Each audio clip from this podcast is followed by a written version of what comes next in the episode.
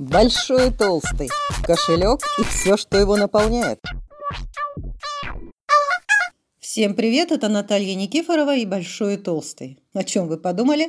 Да-да, вы угадали. Кошелек и все, что его наполняет. А деньги, денежки, деньжата, поговорим об этом. Деньги правят этим миром. Согласны? Кому этот выпуск не нужно точно слушать? Тем, кто считает, что деньги это что-то ужасное, меркантильное, приземленное, то, что портит, они портят жизнь, и вот сатана там правит бал. Вот этот выпуск не для вас, не портите себе нервы. А остальные welcome, поговорим о деньгах.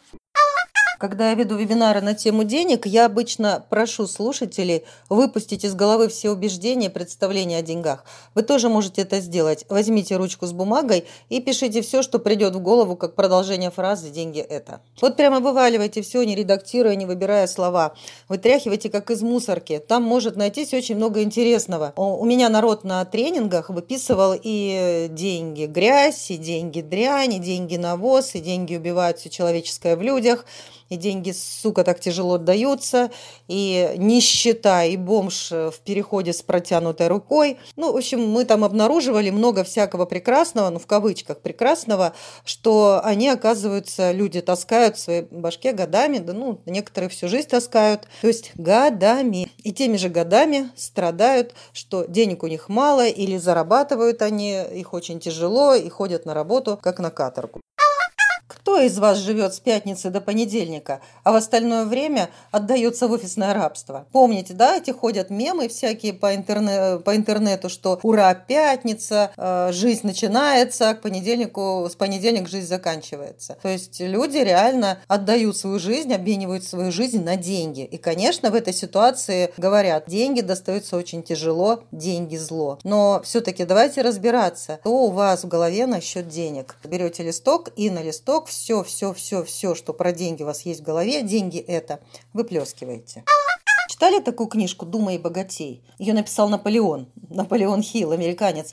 Написал он ее аж в 1937 а книжка до сих пор бестселлер для тех, кто хочет богатства. А там написано то, что вы наверняка уже много раз слышали, потому что эти идеи Наполеона Хилла, они сейчас тиражируются в коучингах личного роста, роста в коучингах, а, там, денежного мышления и так далее, и так далее. И там говорится, что мысль материальна. Измени образ мысли, ну и деньги на тебя посыпятся находится. Я такую тему тут задвигать не буду, тут без меня полно желающих, а, тем более, что весь мой опыт практического психолога, вот весь мой этот опыт показывает, что просто думать халва-халва, да, ну, как Насредин говорит, халва-халва, сколько раз скажи, сладко во рту не будет. Также сколько раз халва-халва не думай, сладко не будет во рту. Сколько раз деньги-деньги не думай, денег не прибавится. Поэтому хотите сладкого, берите в рот халву. Хотите упругих бачков вашего кошелька, кладите в него деньги. А вот сейчас прям слышу, как вы хмыкаете. Ну, что за пургу гонит тетенька, советует капитана очевидность. Но на самом деле иначе никак. Думать про деньги недостаточно. Их нужно заработать действиями и набить реальными деньгами кошелек или информационными деньгами ваш банковский счет. А формула богатства простая, как три пальца. Знание, действие, результат. Знаю, что делать, знаю, как делать, получаю то, что хочу. Весь мой опыт общения с людьми, у которых доходы от миллиона рублей в месяц и более, об этом. Они знают, они планируют, они действуют, и в результате у них большой и толстый, а у остальных маленький и тощий. Эдакая финансовая импотенция. Стоп, стоп, стоп, прекращайте рыдать и материться, это лечится. Ваши финансовые трудности произрастают из ваших возможностей. Причем не внешних, мол, папа олигарх достался не всем, кому не достался, вкалывают за зарплату. Ваши финансовые трудности произрастают из ваших внутренних возможностей увидеть, понять, сделать, получить результат. И вот тут зарыта огромная собака, практически Сенбернар. И зарыта она в подсознании вашем, подсознании где-то там глубоко. Пока сознательная грезит о деньгах, подсознательная часть с криком «нафиг, нафиг» делает все, чтобы денег у вас было ровно то количество, которое есть. Это вот прямо какая-то партизанская война в тылу врага. Хочу денег, э, боюсь брать денежный заказ. Хочу денег, проваливаю все дедлайны и фиг мне, не премия. Хочу денег и ненавижу этих тупых клиентов, которые уже достали. Ну и продажи в результате ноль, потому что клиенты не дураки, они чувствуют вот такое вот к себе отношение. Все мы в той или иной степени попадаем вот в такой внутренний саботаж, когда вроде бы денег хотим, но делаем какие-то действия, которые эти деньги от нас отгоняют. А вот-вот она денежная возможность, вот-вот она, но тут такие мысли разумные, рациональные подтягиваются, которые все прекрасно объясняют. Не лезь, обожжешься, по рукам получишь, у тебя не получится, куда ты суешься. Более умные люди не справлялись, это развод, это мошенничество. Разные-разные-разные у нас мысли возникают, и отпугивают наши денежные возможности, которые могли бы прийти к нам в руки, но мы их категорически от себя отталкиваем, потому что мы хотим получать деньги ровно тем способом, который мы знаем, понимаем, принимаем, что он безопасный. Вернее, который наше подсознательное вид безопасным, ну и дает нам какую-то порцию денег. Она пусть нас внешне не устраивает, но у нас именно эта сумма, которая есть. А поэтому, чтобы нам не сливаться, нам нужно разбираться с нашими убеждениями насчет денег. Упаднические мысли отгоняют от вас ваши деньги. Что с этими мыслями делать? Выписывать ручкой или карандашом, да? Напоминаю, богатство это. Вы вваливаете все из головы. А после того, как все вывалили, вы начинаете эту свою красоту сортировать. Как мы сортируем? Мы берем и каждую фразу уже анализируем. А как эта фраза отзывается? Откуда она вообще взялась в моей голове? Откуда она появилась? Возможно, кто-то где-то услышал, вы эту реплику, услышали, не очень-то ее запомнили даже она откуда, но она у вас как прописалась, как некая истина.